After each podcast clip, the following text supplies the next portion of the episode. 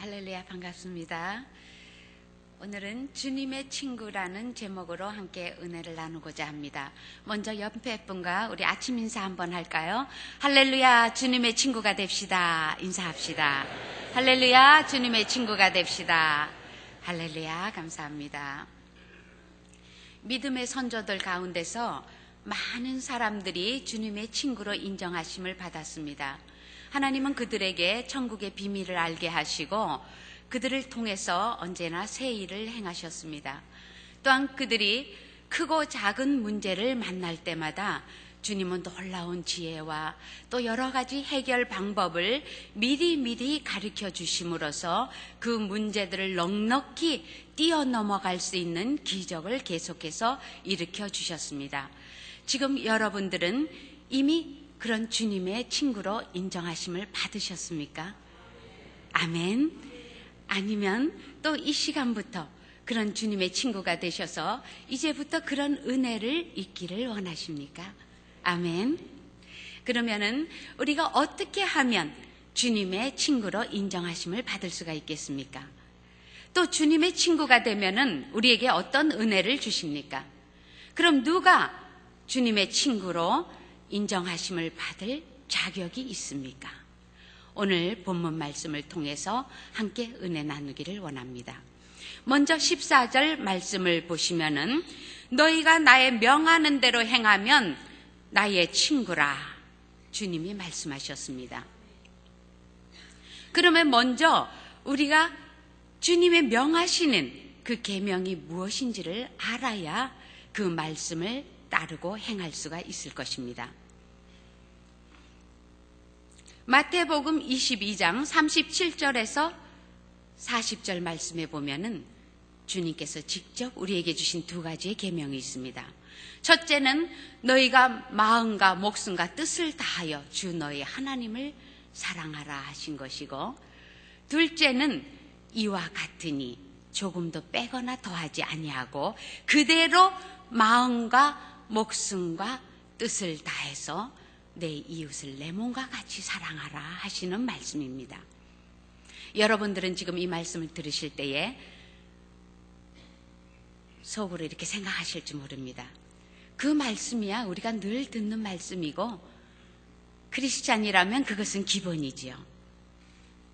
그러나 여러분, 우리가 간단히 생각하면 간단하게 받아들일 수 있지만은 직접 이 말씀 그대로 실천하고자 하면은 그렇게 간단하지만 않습니다. 우리가 적당하게 하나님을 사랑하고 이웃을 사랑한다고 하면은 누구든지 가능할 것입니다. 그러나 이 말씀 그대로 마음과 뜻과 거기에 목숨까지 다해서 하나님과 이웃을 사랑하는 것은 한마디로 말씀드리면 순교의 각오가 없이는 그 말씀 그대로 순정할 수가 없다는 말씀입니다. 그러나 이 두 가지의 계병을 우리가 지킬 때에 주님께서 우리를 친구로 인정해 주시겠다고 말씀하셨습니다. 또한 이 두 가지의 계명이 온 율법이여 선지자의 강령이라고 주님이 말씀하셨습니다. 7년 전 저희 교회에서는 홈리스들 때문에 긴급 당회가 열렸습니다. 주일날 예배 후에 무료로 식사를 할 수 있다는 소문을 듣고 모여오기 시작한 대여섯 명의 홈레스들 때문이었습니다. 그들은 예배 시간에는 아무 관심이 없습니다. 단지 밥을 먹으러 오기 때문에 말씀을 듣는 시간에는 둘씩 짝을 머리 이렇게 맞춰서 머리를 기대고 서로 드릉드릉 코를 골면서 잠을 잡니다. 그러니 성도들이 말씀에 집중을 할 수가 없습니다. 또 머리는 1, 2년씩 감지 않아서 전부 떡이 돼가지고 덩어리째로 흘러내려와 있습니다. 거기서는 이가 기어 나오고 그 사람들에게서 바퀴벌레가 따라 들어옵니다. 또 두세 개씩 자기들 나름대로 기중한 전 재산이기 때문에 절대 누가 손 못 대게 하고 들고 다니는 그 보따리에서는 특이한 악취가 나가지고 한 천 명 들어가는 우리 본성전 안에 그들이 그 대여섯 명만 보따리를 들고 들어오면은 성전 전체가 귀쾌한 냄새 때문에 성도들이 머리가 아파집니다. 또 예배가 끝나면은 식당으로 먼저 달려가서 질서도 지키지 않고 한 사람이 3, 4인분씩을 밥을 막 먹는 것은 그렇다고 치고라도 비닐봉지를 가지고 와가지고 김치나 밥을 마구 막 퍼담아서 가는 겁니다. 그러니까 우리 성도들을 위해서 준비해 놓은 그 식사의 량의 차이가 옵니다. 그래서 우리 권사님들, 장로님들이 다가가셔서 조금 안내를 해 드리려고 하면은 그 자리에서 바로 폭언이 쏟아지고 주먹이 왔다 갔다 하고 싸움이 됩니다. 그래서 그냥 다툼이 일어납니다. 그러니 우리 여원들이 보다 못해서 더 이상 참을 수가 없습니다 하고 긴급 당회를 요청을 했습니다. 그리고 그 귀하는 다음 주부터 홈레스들을 당장 교회에서 다 내쫓고 그리고 출입 금지를 시킵시다. 그렇게 안 하면 저희들이 다 나가게 생겼습니다. 더 이상은 뭐 도저히 참을 수가 없습니다. 그렇게 막 의견을 내놓았습니다. 여러분들 같으면은 그럴 때 어떻게 하시겠습니까? 우리의 이웃이 누구입니까? 지식인들, 교양인들, 선인들만 우리의 이웃이라고 할 수 있습니까? 그분들만 우리가 마음과 목숨과 뜻을 다해서 사랑하면 되겠습니까? 그 순간 주님 지혜를 주시옵소서. 어떻게 하면 좋을까요? 주님의 마음이, 주님의 뜻이, 주님이 하시고자 하시는 계획은 어떤 것입니까? 그 순간에 속으로 기도하고 있을 때 주님의 음성이 제게 들려왔습니다. 너도 그들을 내쫓고 싶으냐? 지금 나의 성전에서 저렇게 언성을 높이고 있는 저들은 누구를 향해서 소리를 지르고 있는 것이냐? 감히 나를 향한 것이 아니냐. 너희들에게는 내가 먼저 복음을 주고 너희들에게는 축복을 해 주었으므로 이 자리에 있는 것이지만은 저 홈레스들은 아직 복음을 듣지 못했으므로 저주 가운데 있는 것이 아니냐. 저들이 지금 하나님도 모르고 교회가 무엇을 하는 것인지도 모르고 단지 배가 고파서 오는 것이 사실이다. 그러나 그런 그들에게 내가 먼저 실컷 배부르게 먹여주고 그리고 나서 네가 나의 복음을 전해주지 않겠느냐. 나는 그들을 사랑한단다. 주님의 너무나 근엄하시면서도 사랑이 가득 담긴 그 음성을 듣는 순간에 저도 모르게 손을 번쩍 들고 말했습니다. 여러분 잠깐만 기다려 주십시오. 다음 주부터 그분들을 제가 따로 모아서 하나님의 말씀으로 양육을 해보겠습니다. 몇 달만 기다려 주십시오. 그들을 위해서 기도해 주십시오. 그렇게 하고 제일 흥분해서 그들을 내쫓아야 된다고 발표를 하셨던 일본의 그 미야모토 안수 집사님을 제가 지명해서 부탁을 했습니다. 미야모토 집사님, 다음 주부터 저하고 홈리스 사업을 합시다. 그들을 위해서 사역을 합시다. 그들을 섬기는 일을 저를 도와서 도와주시면 감사하겠습니다. 그렇게 해가지고 그분과 함께 시작을 해서 지금 7년 동안 홈리스들의 가족이 되어서 그분들을 섬기고 있습니다. 그 다음 주부터 저는 홈리스들의 모임을 희망성교회라는 이름을 붙였습니다. 그리고 빵만 아닌 하나님의 말씀으로라는 그런 슬로건을 내걸고 그들을 맞이할 준비를 했습니다.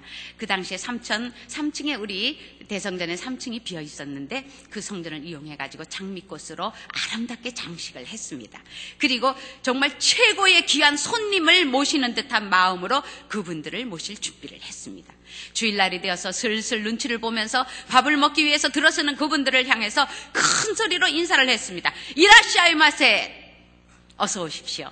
여러분들을 환영합니다. 잘 오셨습니다. 이리 앉으십시오. 그랬더니 두 눈이 둥그레져 갖고 주위를 막 두리번거립니다.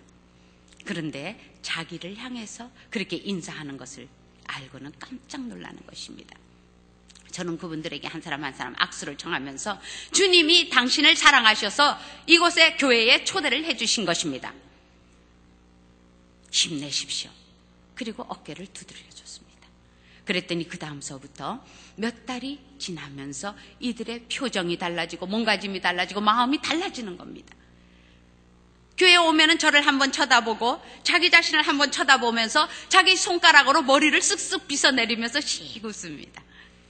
그리고 교회 오는 예배 시간이 되면은 밖에서 교회 각 공원에서 살든지 역에 살든지 이분들은 남의 청아 밑에서 살든지 합니다. 그런데 이분들이 그냥 다 노는 사람들은 아닙니다. 낮에 되도록이면 전부 일을 다닙니다. 그리고 집만 없을 뿐이지 일이 끝나고 나면 다시 공원에 가서 그곳에서 잡니다. 낮에는 또 출근해서 일하고 다른 여러 가지 아르바이트도 하고 일을 하는 겁니다. 그런데 이 사람들이 달라지기 시작했습니다. 교회 오는 시간이 되면은 각 공원에서 줄을 쫙 씁니다. 그리고 거기서 세수를 다 하고 교회 문 앞에 들어오면 티셔츠를 받고 입고 들어옵니다. 자기 그 보따리 보따리들을 누가 손도 못 대게 하던 것을 어디론가에 다 맡겨놓고 옵니다. 이분들이 변하기 시작했습니다. 어떻게 하면 이분들에게 하나님의 말씀으로 양육할 수 있을까? 생각하던 중에, 기도하던 중에 퀴즈를 내기로 했습니다. 제가 설교 말씀을 마치고 나면은 그 말씀에 금방 한 말씀에서 두세 가지를 뽑아서 퀴즈를 냅니다. 성부, 성자, 성령님, 그분을 누구라고 합니까? 손을 들고 삼위일체 하나님이라고 합니다. 우리가 떡으로만 살 것이 아니요 무엇으로 살라고 하셨습니까? 물이요 죽이요 여러 가지 대답이 나옵니다. 그렇게 하면서 맞춘 분들한테는 양말을 주든지 속옷을 주든지 당당하게 그분들이 상품으로 받을 수 있도록 선물을 줍니다. 그랬더니 그 다음부터는 성경 말씀을 열심히 읽고 외우고 적고 메모까지 하면서 지금 7년간 쭉 매 시간마다 성경 퀴즈를 내고 보니까 이분들이 성경의 말씀에 꽤 수준 높은 성도들이 되었습니다. 그리고 살아있는 말씀이 그들의 심령을 움직여줘서 하나님의 말씀과 또 예수님의 사랑, 성령의 역사하심이 그들의 인생을 통, 통째로 바꿔주시기를 시작을 하셨습니다. 전도, 전도라는 것도 처음에 모르죠. 그 친구들을 데리고 오면은 눈치를 슬슬 보고 이렇게 사람들에게 눈총 받던 일이었는데 친구를 데리고 오고 예수님을 소개해주고 교회를 모르는 자에게 교회를 소개하는 것은 전도라고 하는 겁니다. 하나님이 제일 기뻐하시는 일이 전도입니다. 그렇게 가르쳐주고 전도한 사람에게 전도상을 주었습니다. 그랬더니 이분들이 말씀을 열심히 읽지요. 열심히 전도하지요. 그러더니 나중에는 길 가는 사람마다 붙들고 전도를 하는 겁니다. 저기 있는 신주교에 있는 동경중앙교회 가보십시오. 너무 좋습니다. 너무 재미있습니다. 지나가는 우리 교회 일반 집사님들까지 붙들고 전도를 하는 겁니다. 저 교회 가보십시오. 그러면서 그들이 생활이 바뀌고 모든 것이 달라지기 시작을 했습니다. 이제는 주일날 그분들이 너무 많이 부흥이 돼가지고 천여 명이 매주 오면서 우리가 주일날 일부 10시에 일부 예배를 홈네스 예배를 드립니다. 희망 성교의 성도들만 따로 예배를 드리는데 그 가운데 지금은 500여 명이 세례 신자가 되었습니다. 12명이 집사 임명을 받고 우리 성찬이라 대표기도 또는 헌금 봉사 그분들이 다 알아서 합니다. 성가대도 정말 여기 너무 은혜롭게 찬양을 잘해 주셨는데 우리 희망성교회의 성가대도 40여 명이 매주 예배 시간에 딱 서서 가운 입고 찬양을 합니다. 또한 연극팀이 있어서 우리 이 교회에서 매해 대학 대학생들 단기 선교팀이 지금 5년째 오고 있습니다. 그래서 저는 여러분들은 저를 처음 보시지만은 저는 이 교회가 너무 친근합니다. 대학생들이 단기 선교팀들이 5년간 매해 와서 저희 희망 선교회 가족들과 함께 한 달씩 지내고 그들에게 판토마임을 가르쳐 주고 찬양을 가르쳐 주고 그리고 갑니다. 그러면은 우리 희망 아저씨들이 그걸 열심히 연습하고 열심히 습득을 해가지고 지금은 연극팀, 워십 댄스팀, 그 다음에 대북팀, 또 성가대 열심히 매주 모여서 몇 번씩 연습을 하고 행사 때마다 그들이 나와서 발표를 하고 이제는 지교회 전국에 있는 지방의 교회도 초청을 받아서 가고 다른 일반 무슨 행사 있을 때 문화 한일 간에 무슨 교류 문화 뭐 이런 것이 있을 때는 초청을 받아서 가서 공연을 같이 합니다. 하나님께서 그들의 인생을 완전히 바꿔 놓으신 것입니다. 이제는 구청에서까지라도 감옥에서 갓 나온 사람, 일자리를 구하는 사람, 배가 고픈 사람이 찾아가서 도와달라고 하면 전부 우리 교회를 보낸 겁니다. 동경중앙교회 희망성의 유리가 목사를 찾아가라고. 그러면 길이 열린다. 하나님께서 우리 희망 성교회를 통해서 이만큼 새 일을 시작하시고 이루시고 지금도 계속 이루어 가시고 계시는 것입니다. 처음에 이 일을 시작하고자 할 때에 많은 분들이 저에게 권했습니다. 어차피 두세 달 뒤면은 그만두실 일인데 아예 처음부터 접으시죠. 이거는 도저히 불가능한 일입니다. 그러나 저는 하나님께서 시작하신 새 일이시기 때문에 하나님께서 이루실 줄로 믿었습니다. 그래서 7년간 저희들이 가끔 쌀이 떨어지거나 하면 이 목사님과 제가 또 1톤씩 쌀을 사서 대기도 하고 그러기도 하지만은 우리 동경중앙교회의 재정을 한 번도 쓴 적이 없습니다. 하나님께서 감동을 주신 각 성도들의 구제의 손길을 통해서 7년간 그들을 먹이고 입히고 하나님께서 말씀으로 그들을 양육을 시켜 주셨습니다. 하나님은 살아서 역사하십니다. 어떤 불경기가 있고 어떤 어려운 문제가 있다고 해도 하나님의 마음에 흡족한 일이라면 그 일은 하나님이 기적을 통해서 이루어 가시는 것입니다. 그들이 저와 여러분과 동일하게 영혼의 가치가 똑같은 분들이기 때문입니다.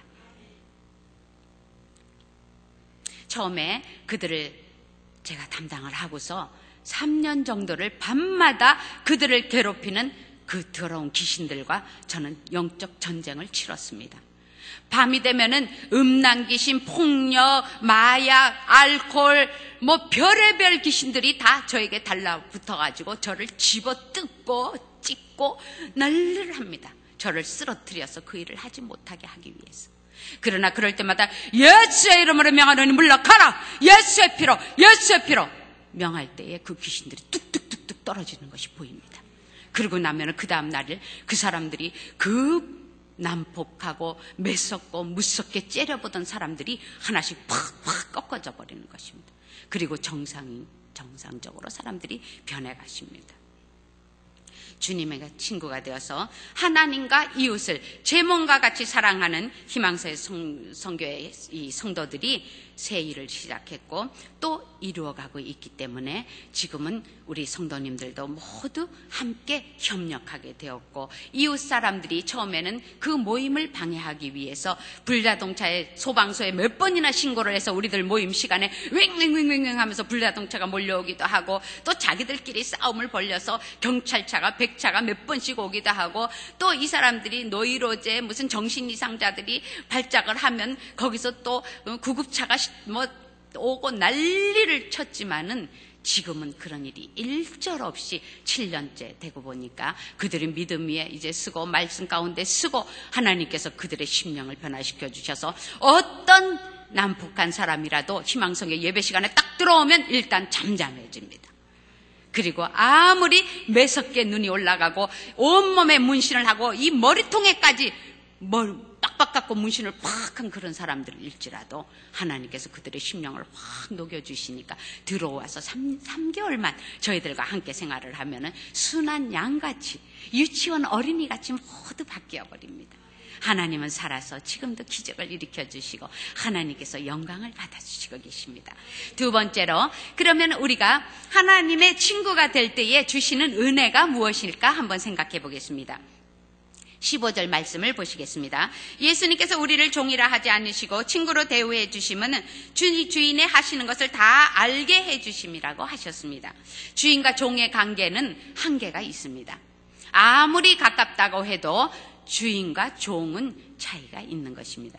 그러나 진정한 친구의 관계는 서로 눈빛만 보아도 마음이 통하게 되어 있습니다. 비밀이 없어지고 우리가 주님과 이런 진정한 친구가 되는 관계가 되면은 벌써 딱 하면 척이고 척하면 딱이고 주님의 마음이 우리에게 알, 알게 되는 것입니다. 주님께서 그 마음을 알려주시고 주님의 원하시는 그 길로 우리를 인도해 주십니다. 그러면은 아무리 어려운 길을 만날지라도 그 문제들을 다 형통하게 넘어갈 수 있게 되어 있습니다. 출애굽기 33장 11절 말씀에 보면은 하나님께서 모세와 말씀하실 때는 사람이 그 친구와 이야기한 같이 서로 얼굴을 대면해서 말씀을 해 주셨다고 하셨습니다. 하나님께서 모세를 통해서 430년 동안 애굽에서 종살이를 하던 이스라엘 백성들을 다 이끌어내고자 하시는 새로운 일을 새 일을 계획하셨던 것입니다. 그리고 14절 말씀에 보면은 하나님은 모세가 출애굽한 이스라엘 백성들을 이끌고 가는 곳마다 하나님께서 직접 동행해 주시면서 이렇게 말씀하셨습니다. 내가 친히 가리라. 내가 너로 평케하리라. 모세에게 이 말씀을 주심으로 모세는 늘 평안함을 누릴 수가 있었던 것입니다. 26년 전 저희들이 한국에 있었을 때에 주님께서 금식 기도를 명하셨습니다. 금식 기도를 하고 있는 중에 주님께서 또 말씀을 들려주셨습니다. 너희들이 나의 말에 순종하여 일본 성결을 가면 내가 너와 함께 하리라. 너를 평케 하리라. 그래서 그때는 그 일이 너무나 뜻밖의 일이고 한 번도 생각해 본 적도 없는 일본 성경 말씀이셨기 때문에 제가 반문을 했습니다. 주님, 그러나 저희들은 일본에 한 번도 가본 적도 없고요.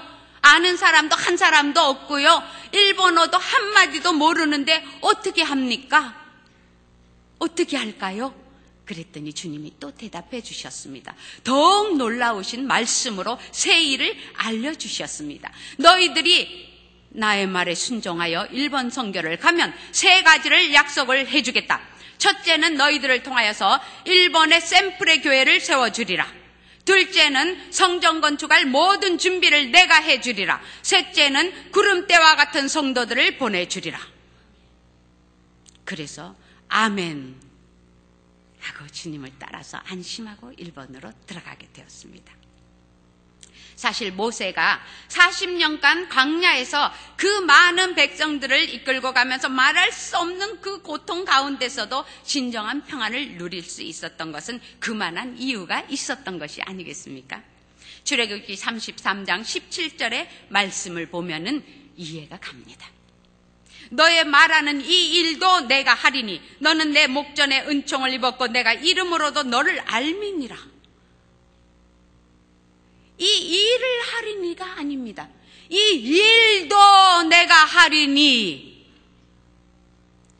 그 말씀 짧은 구절이지만은 그 말씀을 통해서 우리가 알 수 있는 것은 모세가 강구할 때마다 그 한 가지만 들어주신 것이 아니라 이 일도라고 하신 것을 볼 때는 모세가 강구할 때마다 주님께서 응답하셨고 기적을 수없이 일으켜 주셨던 것입니다. 그렇기 때문에 모세는 담대하게 그 많은 백성을 이끌고 40년 동안이나 광야에서 지낼 수 있었던 것입니다. 이 아침에 이 자리에 모이신 여러분의 이름도 주님께서 기억하신 바가 되시고 여러분들의 각자의 소원, 각자의 비전, 주님께서 아심에 그 모든 것도 주님께서 다 이루어 주실 줄로 믿습니다. 모세와 친구가 되어 주신 하나님은 우리에게도 친구가 되어 주셨습니다. 일본 선교 25년 동안에 저희들은 죽음의 강을 여러 번 넘겼습니다. 그럴 때마다 주님께서 직접 오셔서 만나주시고 말씀해주시고 환상을 주시고 방언을 주시고 통역을 주시고 예언의 말씀을 통해서 그때 그때마다 그것을 다 넘어갈 수 있도록 기적으로 인도해 주셨습니다. 25년이 이제 지났는데 그 당시에 26년 전에 한국에서 주셨던 세 가지의 약속의 말씀을 다 이루어 주셨습니다. 구름대와 같은 성도들을 일본의 영혼들을 보내주리라. 그것이 8년 전까지만 해도 영 감이 오지 않습니다. 하나님 언제입니까? 그런데 요즘 깨닫게 해주시는 것입니다. 희망성교회 식구들이 올 때는 동경이 서울보다 3배 정도 넓습니다. 그런데 각 지역의 공원에서부터 때를 지어서 쫙 구름대와 같이 몰려옵니다.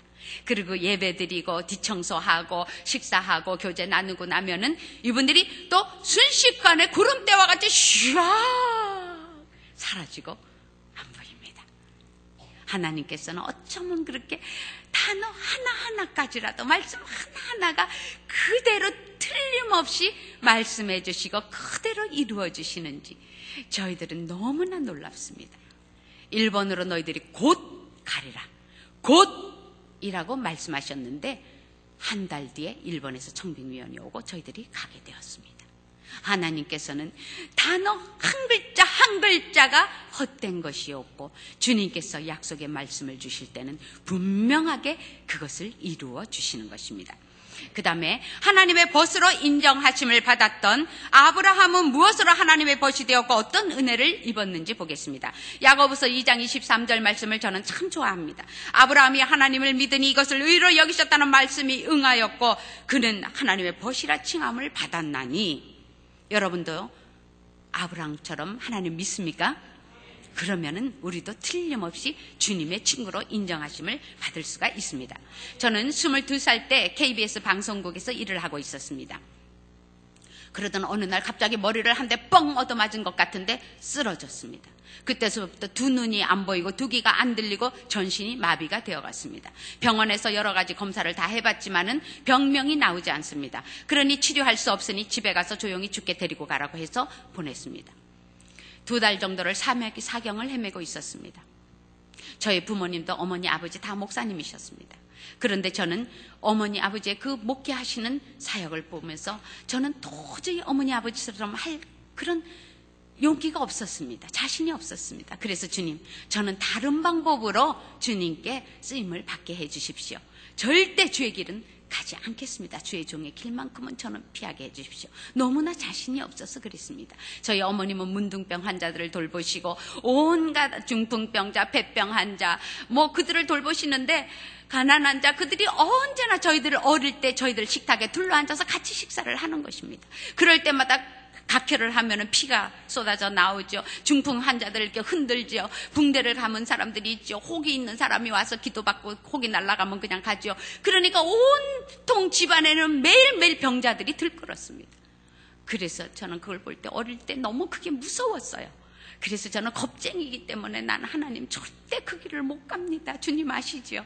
그리고 제 멋대로 길을 선택하고 세상적으로 제가 나갔습니다. 그러던 중에 그렇게 딱 되고 보니까 마지막 한 달, 두 달 그런 사경을 헤매다가 점점 온몸이 굳어가면서 의식이 들어갔다 나갔다 하는 순간에 마지막 심판대에 쓸 그 말씀이 떠올랐습니다. 그 순간 너무나 부끄럽게 생각이 됐습니다. 이제까지 나를 위해서 열심히 살았지만은 하나님의 영광을 위해서 한 일이었구나. 그래서 제가 그 순간에 정말 간절히 주님을 찾았습니다. 의식이 들어갔다 나갔다 하는데 하나님 말씀 성경책을 저의 여기에 얹어 주십시오. 겨우 의사소통을 하고 그리고서는 저는 깊은 기도에 의식이 들어갔다 나갔다 하는 순간이었지만 주님을 찾았습니다. 주님 정말 하나님이 주님이 이 시간에 살아계신다면 저에게 직접 오셔서 저를 어루만져서 저를 건강한 몸으로 다시 바꾸어 주십시오. 그리고 이틀은 황송하오니 단 하루만 찬스를 주십시오. 하루만 기회를 주십시오. 그리고 제가 병들어서 죽었다고 주님 앞에 서지 않게 해주시고 예수님 이름 때문에 죽게 해주십시오. 딱 하루만 사는 동안에 순교자가 되게 하십시오. 예수님 이름 때문에 죽어서 주님 앞에 서게 주님 허락해 주십시오. 그랬는데 주님이 그 저의 기도를 들어주셨습니다. 그 순간에 주님이 빛으로 오셨습니다. 온통 정오의 태양보다도 더 밝은 빛으로 세마포를 하얗게 길게 입으신 주님이 오셨는데 그 얼굴은 광채 때문에 뵐 수가 없지만은 주님의 온몸에서 퍼져나오는 그 빗줄기가 저의 머리끝에서부터 발끝까지 세포 하나하나를 천천히 비추면서 지나갔습니다. 그럴 때 저의 마음, 온몸의 마비가 하나하나 다 풀어지면서 귀가 다시 뚫리고 눈도 다시 보이게 되었습니다. 그래서 주님 앞에 이제 다시금 살아나서 그때부터 저는 주님 앞에 고백을 했습니다. 주님, 주님은 저의 생명이시고 저의 모든 것이 되셨습니다. 저는 이제 로봇입니다. 주님이 성령의 기름을 부어주셔서 한 발자국 움직여주시면 움직일 것입니다. 그러나 저는 머리가 쪘던 머리이기 때문에 더 이상 제 힘으로, 제 지혜로 아무것도 할 수 없는 것 주님이 아시지 않습니까? 그러나 이제는 순종하고 싶습니다. 그러니 주님 저한테 기회를 주시고 한 말씀 한 말씀 가르쳐 주시옵소서. 그러면 순종하겠나이다. 주님 앞에 쓸때 부끄럽지 않도록 주님 저를 사용하여 주시옵소서. 그렇게 간절히 기도했을 때 주님은 저의 기도를 들어주시고 하나하나를 그때서부터 30년 동안 가르쳐 주셨습니다.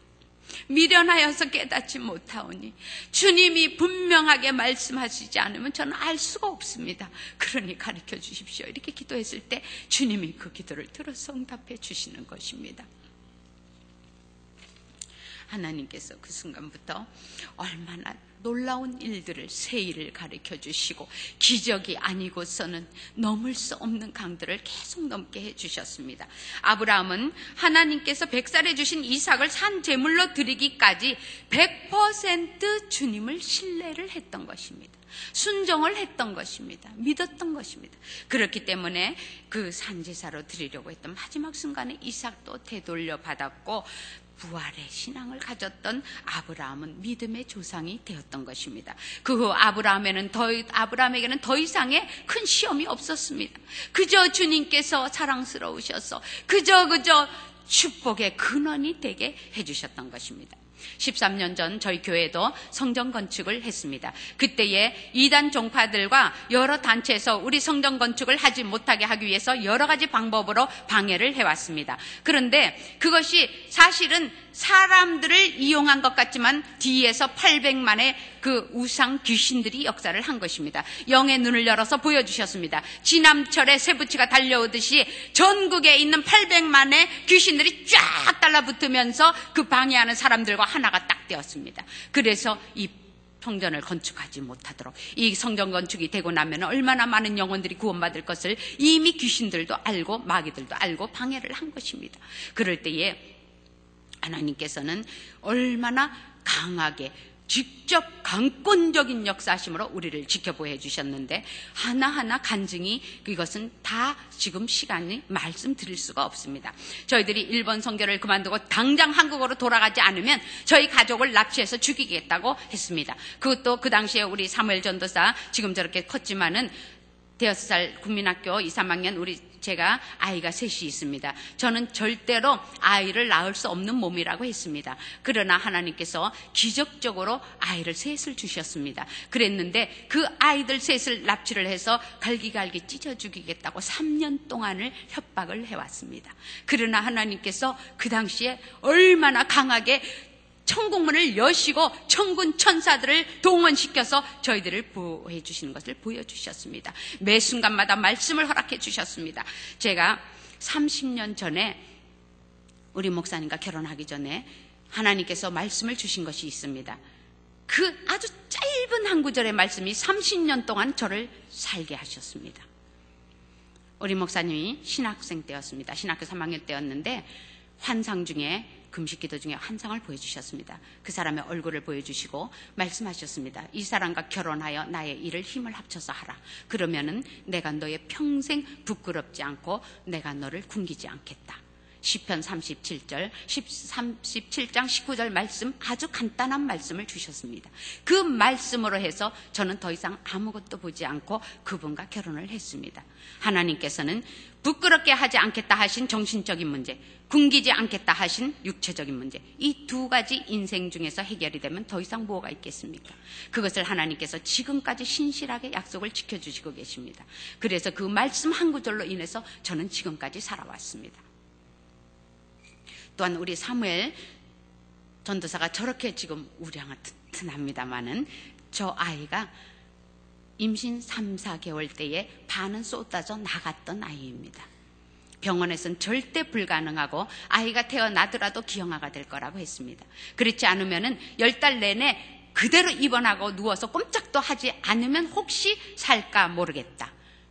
이렇게 얘기를 했습니다. 그렇지 않으면 빨리 수술하지 않으면 엄마도 위험하고 아이도 기형아가 될 것이다.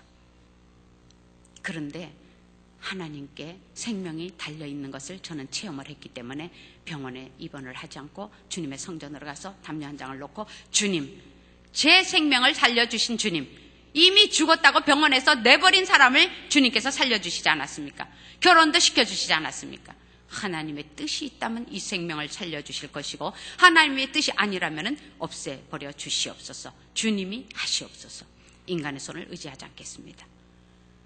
그리고 만약에 하나님께서 아들을 주신다면 사무엘이라고 이름 짓고 주의 종으로 바치겠습니다. 한나와 같이 서원을 해버렸습니다. 그랬는데 나흘째 되던 날부터 피가 멈추면서 통증이 가라앉으면서 확신이 왔습니다. 이 아이를 하나님이 주셨다. 그리고 저는 성전에서 내려와서 아이가 태어날 때까지 한 번도 병원에 가지 않았습니다. 그리고 태어나는 날 새벽 기도 다녀와서 아이가 돌기 시작했을 때 6시간 동안 정말 죽을 고통을 겪었지만은 집에서 첫 아이를 낳았습니다. 사무엘이가 처음 낳았을 때는 비비 틀려서 울지를 않습니다. 우는 소리가 안 나서 우리 어머니가 옆에서 아, 아이가 죽어서 나왔구나. 그랬는데 잠시 있다가 응하고 울더라고요. 그러던 아들이 저렇게 커서 이 교회에서 이렇게 섬길 수 있으니 얼마나 감사한지 말할 수 없는 하나님의 기적, 하나님의 축복, 하나님의 은혜를 너무나 감사합니다. 그 당시에 성전 건축을 할 때에 3년 동안을 우리를 가족을 협박하던 그 사람이 어느 날 조용해졌습니다. 그런데 나중에 알고 보니까 그 사람이 결국 다른 사람을 죽이고 살인범이 되어서 감옥에 가게 되었습니다. 그 안에서 변호사 협회에서 일하시는 우리 집사님을 통해서 성경과 저에게 제가 쓴 그래도 일본을 사랑합니다 하는 간증 에세이집을 그분이 읽고 거기서 회개하고 저에게 몇 년 뒤에 그 모든 사건의 전말을 알려왔습니다. 그리고 그분들이 정말 살아 있습니까? 그렇다면 그분들이 믿는 하나님은 정말 살아서 역사하신 하나님이십니다. 저도 그 하나님을 믿겠습니다. 저를 용서해 주시고 저를 위해서 기도해 주시라고 꼭 전해 주십시오. 그래서 저에게 연락이 왔습니다. 하나님은 살아서 역사하십니다. 그때에 우리 주님께서는 말할 수 없는 역사를 많이 일으켜 주셨지만 이렇게 말씀하셨습니다. 따라 염려하지 말라. 내가 너와 함께하여 이 일을 이루겠고 너를 축복의 근원이 되게 하리라. 눈물 가운데 금식기도 가운데 주님이 매 순간 이렇게 위로하시고 싸매 주시고 함께 하심으로 주님이 친구가 되어 주심으로 위로받고 새 힘을 얻어서 여기까지 올 수 있게 되었습니다. 또한 역대상 17장 17절에서 19절 말씀에 보면은 다윗에게는 어떤 은혜를 주셨습니까? 다윗에게선 친구가 되어 주신 하나님께서 주께서 주의 종을 위하여 주의 뜻대로 이 모든 큰 일을 행하시고 이 모든 큰 일을 알게 하셨나이다. 먼 장래의 일을 미리미리 늘 가르쳐 주셨습니다. 그래서 결국 유다와 이스라엘에서 40년 동안이나 평범한 목동으로 살던 다윗이 이스라엘 왕이 되어서 지리할 수 있도록 하나님께서는 그를 친구로 삼아 주신 것입니다. 세 번째, 친구의 자격에 대해서 한번 생각해 보겠습니다. 우리가 주님의 친구가 될 때 이런 놀라운 은총을 있게 해 주시는데, 그럼 누가 주님의 친구가 될 자격이 있습니까? 출애굽기 33장 19절에 그 해답이 있습니다. 나는 은혜 줄 자에게 은혜를 주고 긍휼히 여길 자에게 긍휼을 베푸느니라. 바로 이것입니다. 주님의 일방적인 사랑으로서 우리가 주님의 친구라 칭함을 받을 수가 있는 것입니다. 인간은 그 누구도 주님의 친구가 될 만한 아무런 자격이 없습니다.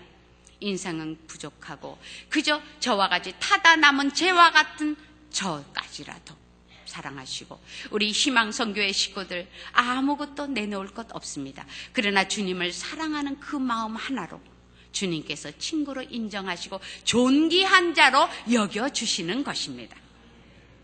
그런데 주님께서 우리를 이렇게 친구가 되어주시는 데는 분명한 목적과 이유가 있습니다. 다 함께 16절 마지막 절을 읽겠습니다. 너희가 나를 택한 것이 아니요 내가 너희를 택하여 세웠나니 이는 너희로 가서 과실을 맺게 하고 또 너희 과실이 항상 있게 하여 내 이름으로 아버지께 무엇을 구하든지 다 받게 하려 함이니라. 난가주 사랑의 교회에 이 제약된 세상에 이 마지막 세대의 노아와 같이 김승욱 담임 목사님을 세워주셨습니다. 그리고 제약이 만영한 이 LA 지역에 정말 잠시만 우리가 긴장을 풀면은 마귀가 와서 삼켜버리고자 하는 이 LA 땅에서 노아의 방주와 같이 사랑의 교회를 주님께서 세워주셨습니다. 그리고 이제 Kingdom Dream Center를 통하여서 차세대 그 일꾼들을 교육을 시켜서 전 세계의 마지막 추수꾼으로 내보내고자 하는 이런 귀한 일, 새 일을 여러분들은 시작을 하셨습니다.